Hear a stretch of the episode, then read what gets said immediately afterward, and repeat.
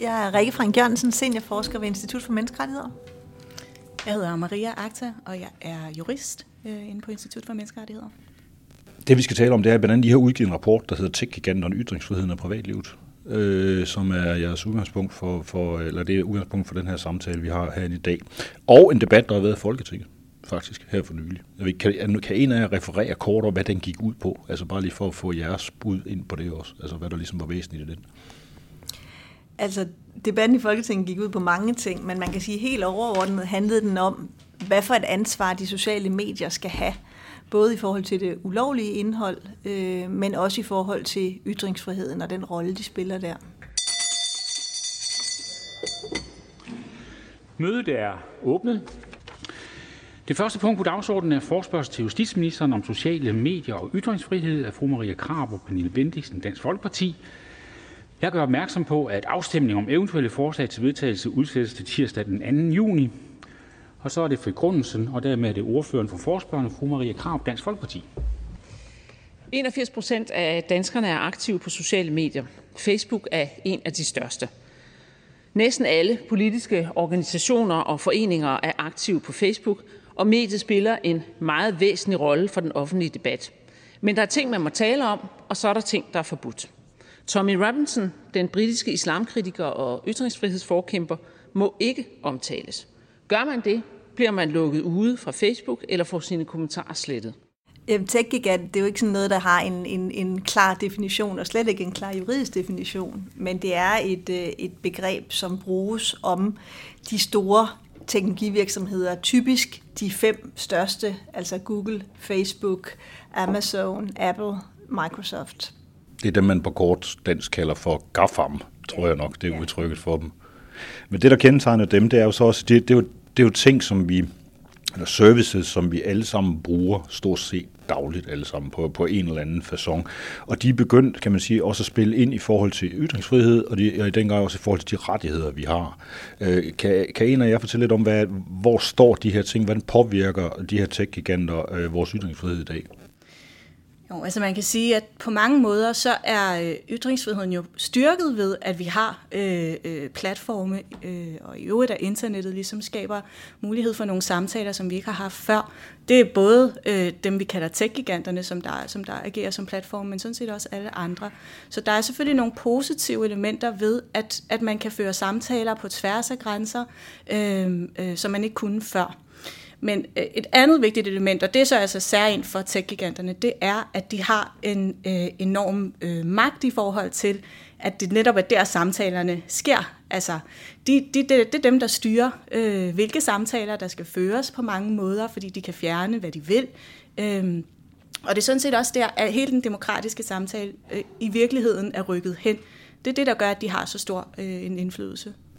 Det man kan sige, hvis man nu skal prøve at være meget firkantet omkring det, så kan man sige, at gamle dage, der sad vi og skrev læserbreve i aviserne og sådan noget, det med os, der havde tid til det, og vi læste, vi fik vores ting fra dem, og vi fik vores informationer fra de store tv-stationer og fra de store blade og sådan noget. I dag, der går det alt sammen, kan man sige, kan man sige at tech-giganterne i virkeligheden er de nye, det er dem, der ligesom medierer os, når vi gerne vil et eller andet. Ja, man kan sige, at det er dem, der stiller de platform til rådighed, hvor den offentlige samtale udspiller sig i høj grad.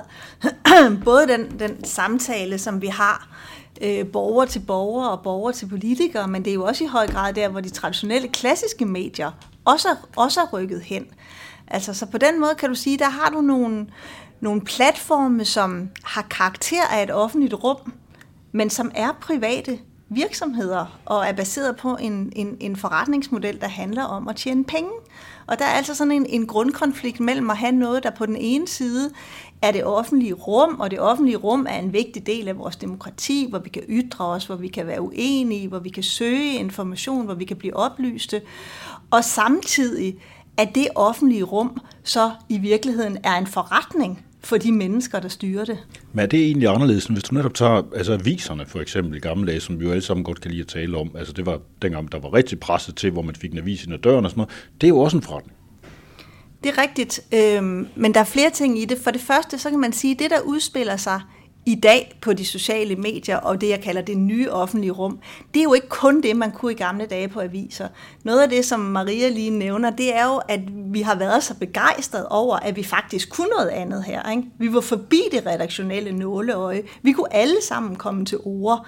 Det er det, vi har hyldet de sidste tyve år, ikke? Vi fik en frihed, som vi ikke havde før. Vi fik en mangfoldighed i, hvem der kunne komme ud med deres budskaber, og hvem der kunne... Øh, kunne stille magthaverne til ansvar og så videre, så det netop ikke kun var nogle redaktioner, der sad og styrede det, ikke? Så det er den ene pointe, at det er noget andet og mere end de klassiske aviser. Og hvis vi så ser det i forhold til de klassiske medier, så kan man sige, ja, det er rigtigt, de var også en forretning, men de var en forretning, der handlede om noget med at formidle information og stille information til rådighed, og de var underlagt en medieansvarslov og en, en profession omkring at være journalist og presse, som var tæt koblet sammen med ytringsfrihed og informationsfrihed på en anden måde end de her teknologivirksomheder. Kan man sige, at vi er blevet lidt snydt ind i det, fordi det virkelig starter med, at vi tænker, at det her det er fantastisk, der kan man alt muligt andet, end man kan med de her aviser, vi kan alle sammen komme til ord og sådan noget. Og nu sidder vi så i en situation, hvor, vi, hvor, kan man sige, hvor bordet fanger. Det er i hvert fald startet med en stor frihedsfortælling, og det er jo også, altså, det er jo også reelt nok, kan man sige, at der er, der er også masser af gode ting ved det, og der er masser af nye muligheder for at, at komme til ord og finde ligesindede og lave forskellige politiske kampagner osv. Så det potentiale er der helt sikkert også, men man kan sige, at de første måske femten år eller sådan noget, der var det meget den frihedsfortælling, der bar entusiasmen, ikke? Og så de sidste fem syv år, eller hvornår det ligesom er tippet, så er det gået op for flere og flere, at hov, vi er faktisk en del af et kæmpestort reklame- og markedsføringsfirma. Og det er det, vi er i gang med, når vi er på de her platforme. Facebooks behandling af debatten minder om Sovjetunionen, hvor de folk, som man ikke kunne lide, blev gjort til ikke-personer. Det kan vi ikke leve med i Danmark. Derfor mener vi, at regeringen må handle og sørge for, at sociale medier respekterer den form for ytringsfrihed, som vi har i Danmark. Det er det, som vi skal debattere i dag, og det ser jeg meget frem til at høre tingets mening om. Tak for ordet. Kan man sige, at de her øh, tech-giganter, de har taget vores, øh, lidt taget vores ytringsfrihed som gidsel? Ja, det kan man vel godt på en måde. Altså, det taler lidt tilbage til det her med, at der er jo en kommerciel interesse bag, og det skal vi ikke være blinde for. Øhm, og til forskel fra for eksempel nyhedsmedierne, så er den kommercielle interesse her en helt anden. Det, som man øh, lukrerer på, det er sådan set oplysninger om os. Det er data. Det er hele den her øh, enormt detaljerede profilering af os hver især, som der kan bruges i alle mulige sammenhænge. I markedsføringssammenhænge, øh, adfærdsstyrende sammenhænge, og i øvrigt også til øh, at videregive til staterne. Så vi er nødt til at forstå, at der er en kobling imellem, at vi har nogle platforme, som der er der, hvor den demokratiske samtale ligesom sker, men det er samtidig platforme, hvis altafgørende kommerciel interesse er at få så meget viden om os som overhovedet muligt, og på den måde, på den ene eller den anden måde, navigerer os frem til det, man gerne vil have øh, kommercielt styret. Ja, altså, men igen, hvis man nu er sådan lidt, det helt sådan banale spørgsmål, det vil jo være at sige, jamen, hvis jeg nu bare, jeg sidder bare og bruger mit Facebook, og jeg sidder bare og skriver der, hvad, hvad kan der gå galt med det egentlig? Altså, hvordan kan, hvorfor er min ytringsfrihed? Hvad, hvad sker der med vores samfund på grund af de her ting? Hvad er konsekvensen af det? Altså, man kan sige, noget af det, der sker, det er, at når du udøver din ytrings- eller informationsfrihed på en af de her platforme, for nu at bruge det, bruge det begreb, altså at du, du søger information, eller du kommer selv ud med nogle budskaber.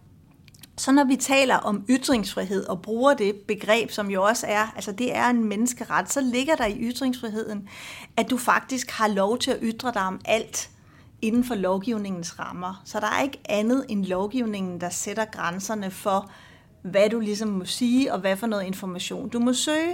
Det er hele udgangspunktet. Men det er jo ikke virkeligheden, når du er på eksempelvis Facebook, fordi virkeligheden på Facebook er, at fordi det er en virksomhed, så har de nogle, nogle øh, grænser og nogle regler, som de kommercielt har defineret, der siger, hvad må Anders skrive om her, hvad må han ikke skrive om, hvad for nogle nyheder bliver han præsenteret om, hvad kommer der i hans feed, hvad kommer der ikke i hans feed, hvem må han mødes med.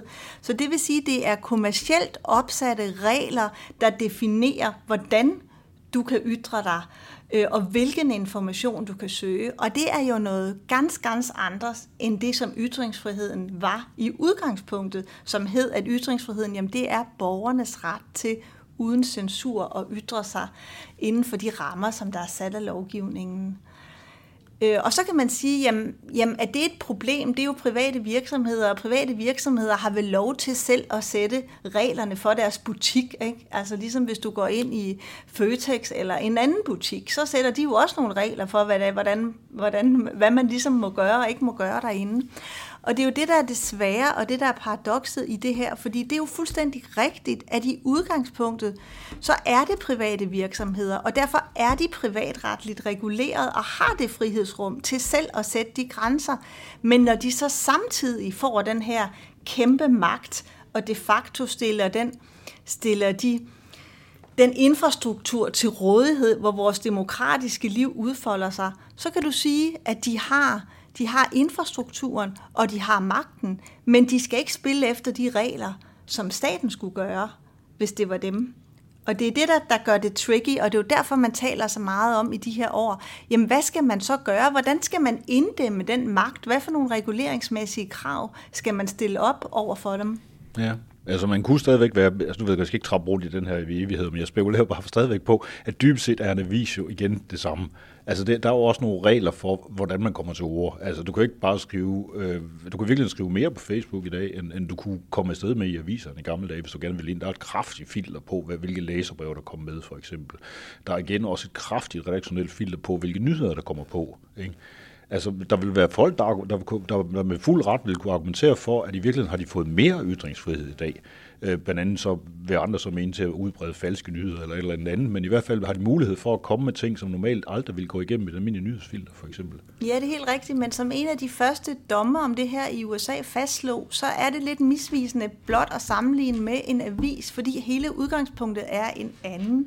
På en avis, der er udgangspunktet, at du har en begrænset spalteplads. Og derfor er der nogle bestemte hensyn, der ligesom tilsiger, at der laver du en udvælgelse af dit stof, og det gør du så ud fra nogle kriterier, som er transparente og som man kender til, og som ligesom ligger redaktionens linje. Udgangspunktet, når du er på et, på et socialt medie eller en social platform, det er jo ikke, at der er en begrænselse i indhold. Det er jo i virkeligheden, at vi har mulighed for at ytre os. Så det er nogle andre ting, der sætter de grænser. Det er nogle kriterier, som platformen definerer ud fra, hvordan, hvad de gerne vil have, der, der ligesom sætter rammerne for den debat, der foregår, og hvor de ligger henne. Det kan også være i forhold til, hvilken altså moralkodeks, der ligesom skal lægges ned over de debatter, der er der. Så på den måde er det... Man kan ikke bare bruge den der sammenligning med den klassiske avis. Nej, okay. Så den lader vi ligge for nu af. Og så spekulerer jeg bare på at sige, vi ser faktisk, at altså, der, der er rigtig mange forsøg på at regulere og blande sig i, hvad de laver, de her store medier, altså Facebook og Google, for den sags skyld, hvor man siger, I må ikke det ene eller det andet i de her sammenhæng. De her forsøg på kontrol, kan det, kan det virkelig ikke risikere, at, at, at det medfører det modsatte? Altså, vi rent faktisk ender med at knække folks ytringsfrihed, fordi staterne går ind og blander sig og siger, at Facebook må ikke det her. Jo, altså man kan sige, at der, i virkeligheden så bør staterne sådan set blande sig, fordi som Rikke lige siger, så er det her et ureguleret rum, og rent menneskeretligt betyder det også, at vi ikke har de rettigheder, ytringsfrihed for eksempel, som vi ville have, hvis at, at staterne blandede sig, så at sige. Men det, der er vigtigt at sondre imellem her, det er staternes indblanding, når det kommer til ulovligt indhold, altså indhold, som der skal fjernes, for det har vi besluttet, at det er ulovligt, og så øh, reguleringen af lovligt indhold. Indhold, der bliver fjernet, fordi at Facebook har besluttet, at det er ikke i overensstemmelse med deres moralske kodeks, eller hvad der nu måtte være tilfældet. Og det, vi ser rigtig meget øh, i Europa, det er, at der øh, sker en større og større regulering af det her ulovlige indhold. Altså, det er også for dårligt, at der er det her indhold, og der må heller ikke være hadefulde taler osv. osv. Så der er et stort fokus på det, som man kan kalde kassen med ulovligt indhold. Og der er rigtig mange problemer i det, man kan sådan set sige, det er, jo, det, er jo, altså, det er jo helt forsvarligt, og i virkeligheden også vigtigt, at ulovligt indhold bliver fjernet. Det, som der er ulovligt, det skal, det skal fjernes, uanset om det var i det offentlige rum, eller om det sker i, i et digitalt rum. Men når man begynder at pålægge øh, forskellige øh, regler til Facebook eller, eller nogle af de andre, begynder at sige, I skal, I skal sortere i jeres materialer, I skal fjerne ting, og I skal vurdere, om noget er ulovligt eller ej. så får vi problemet. Fordi så beder vi i virkeligheden private aktører om at gå ind og lave den her enormt komplekse afvejning imellem, om øh, et eller andet, som jeg har postet, er øh, udtryk for hadefuld tale, eller er det i virkeligheden journalistisk viderebringelse af noget. Den her meget, meget komplekse juridiske vurdering, den uddelegerer vi til private aktører. Altså staten uddelegerer den til private aktører. Og det betyder, at aktørerne vil sige, at vi vil altså gerne være på den sikre side. Vi vil, ikke, vi vil ikke risikere en bøde, fordi vi ikke har fjernet noget indhold. Så de overregulerer. De fjerner hellere for meget. Hvis de var i tvivl om mit øh, opslag, så vil de hellere fjerne det, end at de vil lade det være. Og det er jo en kæmpemæssig udfordring for, øh, for ytringsfriheden, fordi at det er jo på Facebook netop, at, at, altså, at, jeg, at jeg får lov til at komme med de her, øh, med de her øh, øh, udsagn, som jeg nu vil have. Ikke? Så du kan sige på den måde, at altså, der er to kæmpe store udfordringer lige nu i den aktuelle debat omkring det her, som vi også adresserer i rapporten. Det ene, det er det, du kan sige, det er ytringsfrihedens grænser. Det er det, der ikke må være der, det er ulovlige. Hvordan sikrer vi, at det ulovlige kommer væk, og der er nogle mekanismer for det, på en måde, som ikke krænker beskyttelsen af selve ytringsfriheden, af det lovlige, som gerne må være der. Og det er det, der er svært. Altså på den ene side, så er der ikke nogen beskyttelse af det lovlige. De kan gøre, hvad de vil med det lovlige dybest set, og det gør de nu, ikke? Fordi de er private virksomheder. Og på den anden side, de tiltag, der så sættes ind over for det ulovlige, eksempelvis den tyske lov, der blev vedtaget i to tusind og atten, hvorefter de skal fjerne hadfuld tale inden for fireogtyve timer, ellers kan de få en stor bøde. Altså problemet med den type lovgivning er jo præcis, som Maria skitserer, at så skaber du et incitament til, at man hiver det ned, hvis man er i tvivl. For det første, så siger man, at det er en privat virksomhed, der skal sidde og vurdere de her, den her meget, meget store mængde indhold. Noget, som man normalt, altså det normalt ikke ville være en privat virksomhed, der skulle vurdere. Og på den anden side, så kan de så ifalde bøde, hvis de ikke ligesom får det hele med. Så du har udfordringerne både i forhold til ytringsfrihedens grænser, og så til den positive beskyttelse af den. Så er det justitsministeren for besvarelse. Tak for ordet, og lad mig starte med at, at understrege, at det er en relevant og vigtig debat. Og svær debat i øvrigt. Øh, sociale medier er, er private virksomheder, og fordi de er private virksomheder, så har de et stort frirum til at definere, hvilke regler øh, og vilkår, der skal gælde for det indhold, som bliver delt ud til offentligheden via deres platforme. Forholdet mellem en bruger på de sociale medier og sociale, øh, de sociale medier som sådan regulerer som udgangspunkt, at den øh, aftale, kontrakt, forståelse, der er mellem dem. Og vi kender jo alle sammen det der med, at, at øh, så skal man scrolle ned igennem og sætte ved i, at man accepterer alt muligt, og ingen af os får det læst. Men som er fundamentet for den relation, som er mellem den enkelte bruger og, den, øh, øh, og de sociale medier. Det kan man roligt kalde et, øh, et skævt forhold. Øh, indholdsmoderationen, som også var den, fru Maria Krab nævnte før, har været omdiskuteret.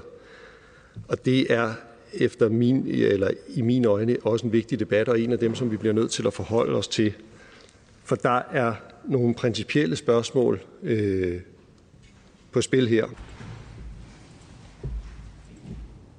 Altså det, I siger, det er også, at I vil gerne, altså, I mener, staten skal blande sig nu. Altså bare gøre noget.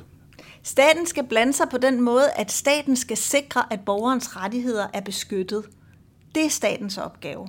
Så staten skal sikre, at der både sker en, en effektiv håndhævelse af at få fjernet det ulovlige indhold på en måde, der ikke krænker beskyttelsen af det lovlige indhold, og den skal samtidig sikre beskyttelsen af det lovlige indhold. Så staten, staten skal sikre, at borgerens rettigheder er beskyttet på de her sociale medier, fordi det er her, at vi er, og det er her, vores debat udspiller sig.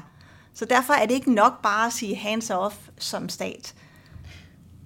Og så kan man så sige, at den måde, som vi ser i Europa, at der er fokus fra statens side, det er så desværre kun på den ene lille bitte del, altså i det store billede i hvert fald, nemlig på den del, der handler om, at vi skal have fjernet ulovligt indhold, vi skal have fjernet så meget indhold som muligt, og det synes vi, og det påpeger vi også i rapporten, at det er et problem, at man ikke ser på det samlede billede, nemlig at staten har sådan set også andre forpligtelser end det, og man er nødt til at tænke det hele ind, hvis man vil lave en eller anden regulering af sociale medier samlet set, det vil man jo for eksempel på E U plan, så er man nødt til at forstå, at man som stat eller E U har en forpligtelse til både at fjerne det ulovlige, men også til at sikre, at alt det lovlige kan blive. Og det er der sådan set ikke nogen regulering af lige nu. Der er ikke nogen andre end Facebook, der bestemmer, øh, om de må tage noget ned, som der er lovligt.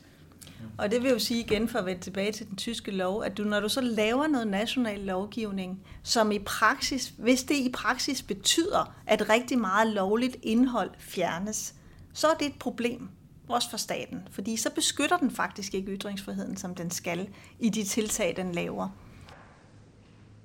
Det kan der være mange holdninger til, men øh, hvis man nu overfører logikken på de almindelige medier, så er det jo ikke sådan, at vi som folketingsmedlemmer eller borgere i øvrigt har ret til og krav på at få et debatindlæg trykt i den avis, som vi gerne vil have det trykt i. De private medier, de bestemmer som udgangspunkt, hvad de har lyst til at bringe, og hvad de ikke har lyst til at bringe. På samme måde omstiller de sociale medier også regler for, hvad der må ligge, eller hvad der tages ned fra deres øh, platform.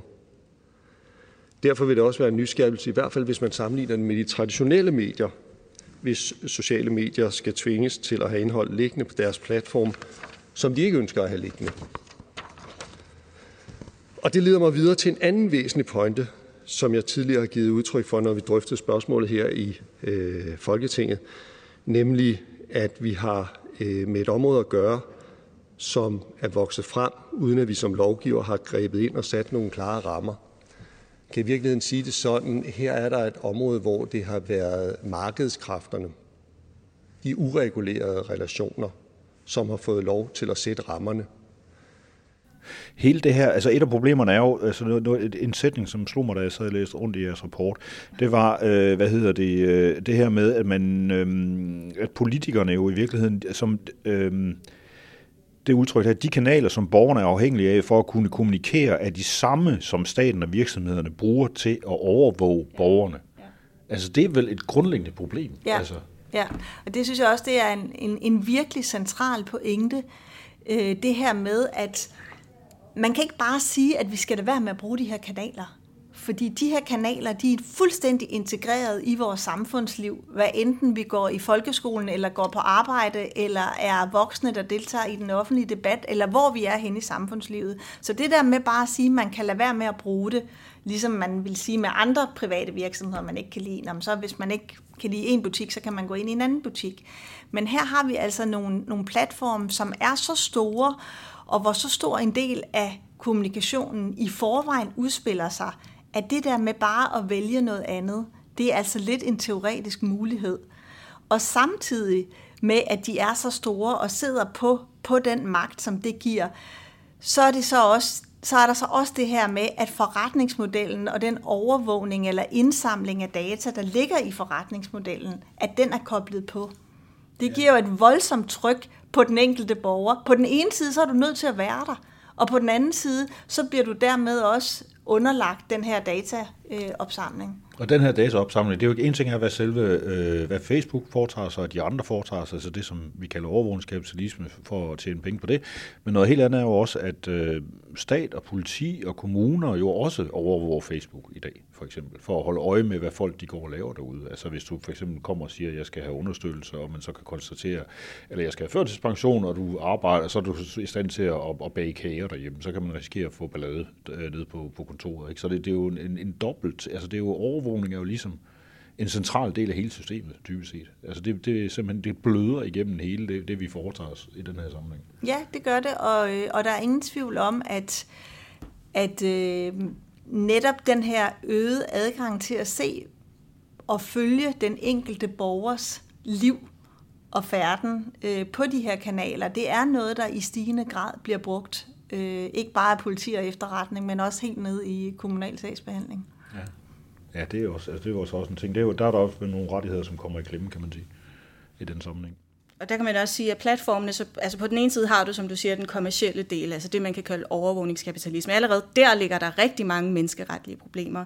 Men Platformene understøtter også helt generelt et overvågningssamfund, ikke? Altså man taler om den her allestedsværende overvågning og vores øh, øh, devices, som der på alle mulige måder kan tale sammen. Og så snart at man øh, på en eller anden måde får et indblik i det fra statens side af, hovedsageligt vil det være politiet eller efterretningstjenesterne, så, så åbner man op for, altså, at det, der i sig selv var problematisk i en kommerciel sammenhæng, nu også lige pludselig bruges i en helt anden sammenhæng, øh, til, altså til noget helt andet, end hvad det oprindeligt var blevet indsamlet til, og uden i øvrigt at se på, om de her profiler eller analyser, som der er blevet lavet, er legitime, er rigtige, for slet ikke at tale om, at de måske er indsamlet ulovligt, men bliver brugt til noget, som der jo har vildt alvorlige øh, konsekvenser for de enkelte borgere, for eksempel i straffesager, eller, eller i øvrigt også ja, tilsynssager for kommunens vedkommende. Ikke? Og det er der, hvor vi taler om, altså, at noget af den logik, der er i overvågningskapitalismen, den begynder at flyde ind i den offentlige sektor. Ikke? Så altså, nu er vi sådan begyndt at forstå det der med den kommercielle logik, men at den så også trænger ind, den her med alt det, man nu kan bruge de her data til, i forhold til at, at kontrollere og profilere den enkelte borger. Ja. Altså der bliver den her, det, det er jo netop altså ønsket om jo flere data, man tænker, hvis Facebook kan tjene så mange penge på det, og folk jo bare afleverer data frivilligt, det er jo også blevet et argument, man bruger nu, hvor man siger, at du afleverer alligevel alle dine data på Facebook. Hvorfor er der et problem med, at du afleverer sundhedsdata til os for eksempel? Altså staten er begyndt at bruge de samme i de her sammenhæng. De her tech-giganter og ytringsfrihed, kan de overhovedet forenes? Øh, jamen altså, det skal det jo kunne, kan man sige, ikke? Fordi jeg tror ikke, altså det er jo ikke sådan, at det digitale går væk, øh, og vi vil jo også gerne tro på, at vores rettigheder øh, skal være beskyttet, øh, også i det digitale, ikke? Også mere end på det formelle plan. Så på den måde skal man jo have fundet en reguleringsmæssig vej, øh, mener, mener vi klart. Spørgsmålet er så, hvad den vej skal være, ikke? Om man skal... Om man skal forpligte, om man skal forpligte tech-giganterne på menneskerettighederne gennem noget yderligere national eller regional regulering, altså som lidt af den vej E U begynder at gå med nogle af de forskellige reguleringskomplekser, de har i støbeskeen. Øhm, altså jeg har, jeg har lidt svært ved at se, at man kommer udenom regulering, må jeg sige, i forhold til at løse det. Og man kan også sige, at reguleringen kommer nok til at komme fra alle mulige steder. Det er klart, at vi sidder jo her og har et menneskeretligt øh, perspektiv. Og det, og, men, men det her menneskeretligt perspektiv, det kan komme til ord på mange forskellige måder. Det kan fx være konkurrencelovgivning, som der gør, at man siger, jamen tech-giganterne er simpelthen for store rent konkurrenceretligt. Det gør et problem i forhold til, at andre platforme ikke rigtig kan komme ind. Det kan have nogle positive menneskeretlige effekter, at man også ser på det konkurrenceretligt. På samme måde, hvis man ser på det i forhold til rent forbrugerret. Altså, hvad har vi af rettigheder, når vi er forbrugere. Så der er mange forskellige måder, og det, altså, jeg, jeg tror også, at der ligger, en, der ligger en løsning et eller andet sted i det her øh, reguleringstomrum, øh, som der er lige nu. Øhm, og vi ser jo som sagt, at det bliver grebet an på mange forskellige fronter. Det er egentlig vejen frem, at man prøver, sig, prøver at danne sig et overblik over, hvad er det egentlig, de her tech-giganter gør i det samlede billede, hvordan har det indflydelse på borgeren og borgerens rettigheder, og så får det reguleret effektivt, sådan så at du i virkeligheden har præcis de samme rettigheder på de her platforme, som du har i alle andre sammenhænge. Jeg tror, noget af det, der også er udfordringen reguleringsmæssigt, det er, at man har grebet det an sådan i forskellige, altså lidt afgrænsede retlige domæner, ikke? Så har man kigget på databeskyttelse, som, som leder G D P R, ikke? Og man har kigget sådan ret snævert på, på ulovligt indhold, øh, og man er begyndt at kigge noget på konkurrenceret, men i virkeligheden kan man sige, den, den type magt og samfundsstruktur, som de her virksomheder repræsenterer, det gør i virkeligheden, at vi i langt højere grad er nødt til at samtænke de her forskellige reguleringsmæssige regimer. Og det tror jeg, altså det tror jeg er noget af, af den udfordring, der kommer til at ske. Og så vil jeg så sige, at det, som vi taler om som den positive beskyttelse af ytringsfriheden, altså den beskyttelsen af de lovlige ytringer og den lovlige samtale, det er noget, som man ikke har haft særlig meget fokus på endnu.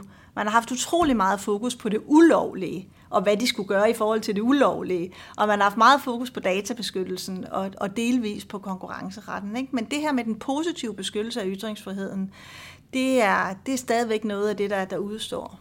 Ja, altså man kan sige nu, der, der vores politikere har det jo med, de går meget op i enkeltsager, kan man sige. Altså der er sådan noget med, så har vi Fie Laversen, som er kommet til at, at sælge et eller andet numseløft på sin side, og så siger man, at på sin, som influencer, så har solgt det på sine sin profiler. Øh, og det, det flipper alle ud over og siger, at det skal, det skal være forbudt, det her. Øh, vi har Rasmus Paludan, som ligger og bimler rundt øh, på de sociale medier og siger forfærdelige ting, og, og det vil man også have nogle, øh, nogle indgreb overfor. At, ser, hvor ser I henne? Altså det, det virker lidt som om, at politikerne de har det med, de prøver på at reagere på de her enkeltsager, og så sker der ikke rigtig noget. Men det er lige præcis, altså derfor vi også gerne ville, ville lave den her rapport, det var faktisk for at prøve at give det samlede billede af, hvor de menneskeretlige udfordringer ligger henne, og hvordan at man ikke kan tale om regulering af ulovligt indhold, uden at tale om ytringsfriheden hele vejen rundt. Så det var lige præcis faktisk for at prøve at illustrere, hvordan de der forskellige rettigheder, de spiller sammen, og ja, informere debatten forhåbentlig til at komme på en lille smule øh, længere op end, øh, end de der meget konkrete enkeltsager, der hele tiden er, hvor man så går ind på en eller anden konkret øh, begivenhed, som man synes er utilstedelig. Ja. Men man kan jo også sige, at enkeltsagerne illustrerer jo virkelig, hvor vigtigt det her er, ikke? Altså, der er jo massevis af dem, og altså, der kommer hele tiden nye, og lige pludselig har man glemt de gamle, men det viser, at, at alle kan jo godt fornemme, at der er et eller andet, der ikke er rigtigt. Vi er ikke landet det rigtige sted lige nu. Vi har ikke, altså, politikerne kan jo også godt fornemme det. Det kan godt være, at de kun gør det ved at tage enkeltsagerne, men alle kan godt se, at det her er ikke holdbart. Der er noget, der skal laves om på en eller anden måde. Det er vores opfattelse, at de sociale medier skal mødes med krav, som afspejler den øh, betydning, de har i samfundet i dag. Og efter min mening, og det er måske så det net, næstvigtigste, jeg kommer til at sige i dag, så er det regeringens opfattelse, at denne her problemstilling kalder på regulering. Hvis man tager det meget konkret, så kan man også sige, at det, der jo er sket, og som I vil også konkludere på en eller anden led, det er jo, at de her tech-giganter reelt set er blevet en medieinfrastruktur i sig selv, som er global, øh, repræsenteret ved, hvad, nu kan vi bruge fortsat med billedet, så er det præsident Zuckerberg, han rejser rundt og holder små møder med, med, med samtlige regeringsledere om, hvordan de ligesom skal fjerne det ene. Han holder lange møder med Macron, han holder lange møder med Merkel, øh, og han holder også, han spiser middag med, med Donald Trump. Ikke? Altså, og det er vel et, tit et spørgsmål om netop, hvordan regulerer vi de her ting. Øh, vores egen herhjemme, der har vi øh, en Mette Frederiksen, som holder første maj-taler på, øh, på Facebook, øh, så folk de kan gå ind og se det i den her sammenhæng. Altså, er, er det her ikke bare begyndt at blive, hvad skal man sige, er de to ting ikke begyndt at smelte så meget sammen, så det bliver meget, meget vanskeligt at få det, få det splittet af igen? Jo, altså jeg vil, jeg vil give dig ret i, at der er helt klart en problemstilling der, og de der virksomheder, og måske især Google og Facebook, de er jo afsindig dygtige lobbyister, øh, især i forhold til, til offentlige beslutninger eller politiske beslutningstagere, ikke? Du kan sige, at Zuckerberg har jo også udnævnt sin egen domstol nu, ikke? Altså sit eget sådan overordnet arbitration board, hvor vores, vores egen Helle Thorning-Schmidt sidder med, ikke? I forhold til at vurdere nogle af de mere principielle sager, og skal Facebook fjerne dem, eller skal de ikke fjerne dem, eller hvad skal de mene fremadrettet på indholdsmoderation. Så jo, der er en meget, meget tæt kobling og sammenfiltring på mange niveauer mellem virksomhederne og dem, der skal regulere dem. Og det er et problem. Det er også et problem, hvis de her virksomheder øh, i så høj grad får lov til i virkeligheden selv at være med til at designe deres egen regulering. Fordi vi er nødt til som stat at tage et skridt tilbage og sige, at det vigtige her, det er, det er beskyttelsen af den enkeltes rettigheder. Øh, og det må hele tiden være det, der er sigtekornet for, hvordan vi designer de forskellige reguleringer, som vi, som vi kommer frem med. Hvis I nu kunne få lov til at drømme begge to og sige, hvad, hvordan skulle det så se ud? Altså, hvordan, øh, hvordan skulle mine sociale medier virke i morgen, hvis det var, at I kunne få lov til at bestemme? Altså, øh, jeg kunne godt tænke mig, at der var en, øh, en positiv beskyttelse af ytringsfriheden. Det ville jeg synes var, altså det ville jeg synes var en meget klar linje, ikke? Hvis man sagde, at det, de, ret, de retningslinjer for ytringsfriheden, der gælder i det gamle offentlige rum, det gælder også i de nye offentlige rum, uagtet at det er private aktører, som faciliterer det. Så vi skal på en eller anden måde have, have skabt noget regulering, der sikrer, at ytringsfriheden er positivt beskyttet, og så skal vi også have skabt noget regulering, der sikrer, at den effektive håndhævelse i forhold til det ulovlige indhold, at det ikke bare væltes over på virksomheder og sidde og lave de afgørelser. Og så skal vi også have forholdt os til den kommercielle udvinding af data, og i hvilket omfang den overhovedet kan forenes med den databeskyttelseslovgivning, vi har i Europa, og det mener jeg ikke, den kan.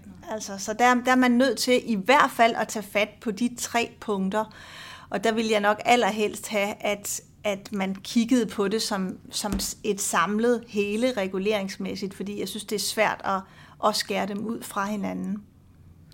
Jeg tror også, altså nu bad du også om at drømme, men jeg tror måske, jeg kan i virkeligheden mere se den største bekymring, som der netop er, altså den her underliggende kommercielle interesse. For jeg kan egentlig godt forestille mig, præcis som Rikke siger, at vi kan få nogle gode, effektive regler til at beskytte lovligt indhold, og også nogle gode regler, som der sørger for, at det, der ikke må være, der bliver fjernet. Altså den rette balance mellem det, tror jeg godt, vi kan finde.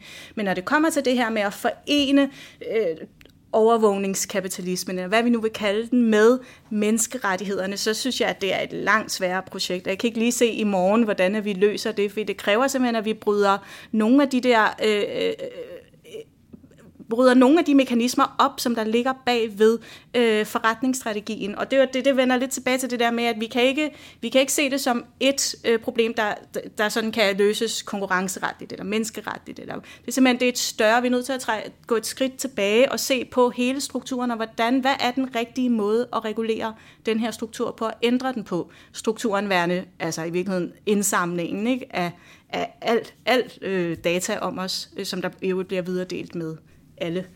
Ja, fordi det, det der er virkelig, som jeg opfatter som det helt centrale problem med det her grundlæggende, det tror vi meget ind i, det, det, hvor, altså det her det er jo en spioncentral. Ikke? Altså vi sidder og, og, og skal forestille og udøve vores ytringsfrihed og vores mulighed for at tale med hinanden og ringe til hinanden og sende hinanden beskeder og breve. Det foregår på et medie, hvis egentlig og eneste substans det er at, at, at plyndre os for data. Ja, lige præcis. Og der er en grundkonflikt, ikke? Der er en grundkonflikt, som vi ikke kan tale os ud om, mm. mellem den forretningsmodel, som er baseret på, som du siger, dataindsamling, vide så meget som muligt om den enkelte. Og det kan godt være, at det ikke er ned på Anders Kjærulf, eller Rikke Frank Jørgensen, eller Maria Akte, men det er stadigvæk den, den profil, som du repræsenterer, og vide så meget som muligt om den.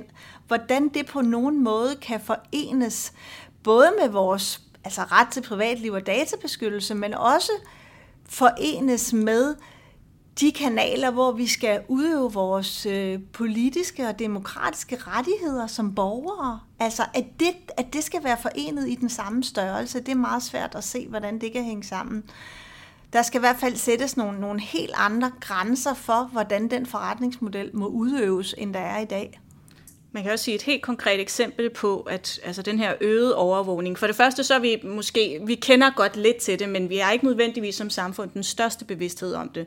Men hvis vi når dertil, hvor vi har en smule bevidsthed om det, så har det en negativ effekt på ytringsfriheden, eller på, hvad jeg i øvrigt har lyst til at dele. For hvis jeg føler, at, at, eller hvis jeg ved i virkeligheden, at jeg bliver overvåget, og at oplysninger om mig kan gå til hvem som helst, så er jeg måske tilbøjelig til ikke at skrive noget om min øh, politiske overbevisning, eller ikke at skrive så meget om nogle ting, eller deltage i en samtale, en politisk samtale, eller en demokratisk samtale, som jeg ellers i øvrigt gerne ville, men hvor jeg holder mig tilbage, og ikke deler, eller ikke giver udtryk for ting, som jeg jo har en ret til, så man kan kalde, at det er det, man kalder en chilling-effekt. Fordi at der er den her overvågning, så har det også en indflydelse på, øh, hvor meget jeg har lyst til at ytre mig. Jeg tænker bare på, at man ikke, der er en tilbøjelighed til, når hver gang vi snakker Facebook, så har vi en masse diskussion om netop, hvad for noget indhold skal de have på, og nu er de forbudt øh, Peter Øvig at have nøgne bryster, eller nu, det vil vi ikke finde os i, fordi vi er frisindede, og Fie Laversen skal også måske have lov, og det er kun Norge, der er forfærdeligt. Og så diskuterer vi det, men hvis man sådan går virkelig kynisk til værk, så vil jeg tænke, hvis jeg var Mark Zuckerberg, så ville jeg være vældig glad for alle de her diskussioner. Øh, og jeg vil også øjeblikkeligt hyre øh, Helle Thorning-Schmidt femogtyve gange, og alle de andre mennesker, fordi så snakker vi om noget andet end det, som egentlig er det grundlæggende problem, nemlig at de har, at de ikke foretager sig andet end at spionere på os og gemme data om os. Ja, og det er, der, er ingen, der er ingen tvivl om, at det der med forretningsmodellen og den grundlæggende dataindsamling, det er det, det, er det aller, aller sværeste punkt Og det er også derfor, altså du kan sagtens få tech-giganterne til at stille op og snakke om, hvordan, og det, det siger han jo også, som vi vil gerne reguleres, og når han siger det, så henviser han til, vi vil gerne i dialog med politikere om, hvordan vi skal håndhæve det ulovlige, altså få det ulovlige indhold fjernet, ikke? Jamen det er klart, det er jo fuldstændig ukontroversielt et eller andet sted, ikke? Det er jo bare et spørgsmål om, hvordan snittet bliver lagt i forhold til et nationalt politi, og hvordan man ligesom, altså det er jo sådan operationelt på en helt, helt anden måde, ikke? Så den dialog vil tech-giganterne rigtig, rigtig gerne have, og den er på, på sin vis, ja, ufarlig. Den er i hvert fald, altså, det er en, det er en helt, helt anden kaliber at tale om forretningsmodellen og dataindsamlingen. Øh, som går meget mere ind i kernen af, hvad det er, de laver, og om de overhovedet kan gøre det på en anden måde. Den diskussion har vi jo haft lidt her i, hvad hedder det, sidste efterår og også i år, altså via Susanne Superbs bog om, øh, om overvågningskapitalisme. Ja. Øh, hun mener jo til, at man skal ind og statsligt regulere de her, altså simpelthen bryde firmaerne op og få lavet noget ulykke og lave noget lovgivning omkring det her, så der sker et eller andet. Ja, ja, og jeg... Ja, man kan sige, det der med at bryde dem op, altså jeg ved ikke helt, om jeg tror på den, fordi springer der så ikke bare nogle nye hoveder frem, altså et eller andet sted. Altså noget af det, jeg har hørt hende sige, det er det her med, at øh, hun vil i virkeligheden have ulovliggjort både den indsamling af det, altså både indsamlingen af data ind i maskinrummet, kan du sige, og så i virkeligheden også nogle af de forudsigelsesprodukter, der kommer ud på den anden side af maskinrummet, ikke? Så hun vil i virkeligheden sætte klodser i reguleringsmæssigt på begge sider af deres maskinrum. Både i forhold til, hvordan de må føde data ind, og i forhold til, hvilke produkter, der er lovlige at lave om os, så at sige. Ikke? Øhm, og det er helt klart, altså, det, det spiller jo også ind i sådan en, en europæisk reguleringsdiskussion. Bortset fra, at man nok ikke har været endnu i hvert fald villige til at tage skridtet så langt, og jeg tror, at de fleste europæiske øh, politiske beslutningstager vil sige, lad os nu se, hvor langt vi kan komme med G D P R. Og, og, og både G D P R og så også, altså på E U-plan, så er der jo et fokus på det her med, altså det digitale indre marked, og det er jo virkelig, det er jo, det er jo super hot, også for Vestager og de andre, ikke? Vestager taler om, at om der skal være nogle særlige forpligtelser for tech-giganterne, fordi de er gatekeepers. Så hendes, hendes perspektiv er egentlig også at løse det her på en eller anden måde i forhold til virksomhedsregulering eller konkurrenceregulering. Og det bliver nok ikke at bryde, bryde, bryde dem op, men at, at give dem nogle særlige forpligtelser. Fordi de er så store, fordi de er gatekeepers, så skal de have nogle særlige forpligtelser. Og der, vil, der så vi jo gerne, at de der særlige forpligtelser har et helt tydeligt menneskeretligt sigte. Altså, at de skal være med til at sikre menneskerettigheder. De skal være med til at sikre vores ret til privatliv og beskyttelsen af vores persondata. Ja, og det vil så også sige, at når, når Margrethe Vestager så taler om vores, altså, vores ret til at være digitale borgere, eller noget af den stil, så jeg, jeg tror, det er sådan, på den måde, hun udtrykker det. Altså, det synes jeg jo er, det er jo vældig sympatisk, men vores ret til at være digitale borgere, det betyder jo så også, at vi faktisk har mulighed for at nyde vores forskellige demokratiske rettigheder i de her rum, uden samtidig at blive datahøstet. Og de valg har man ikke i dag.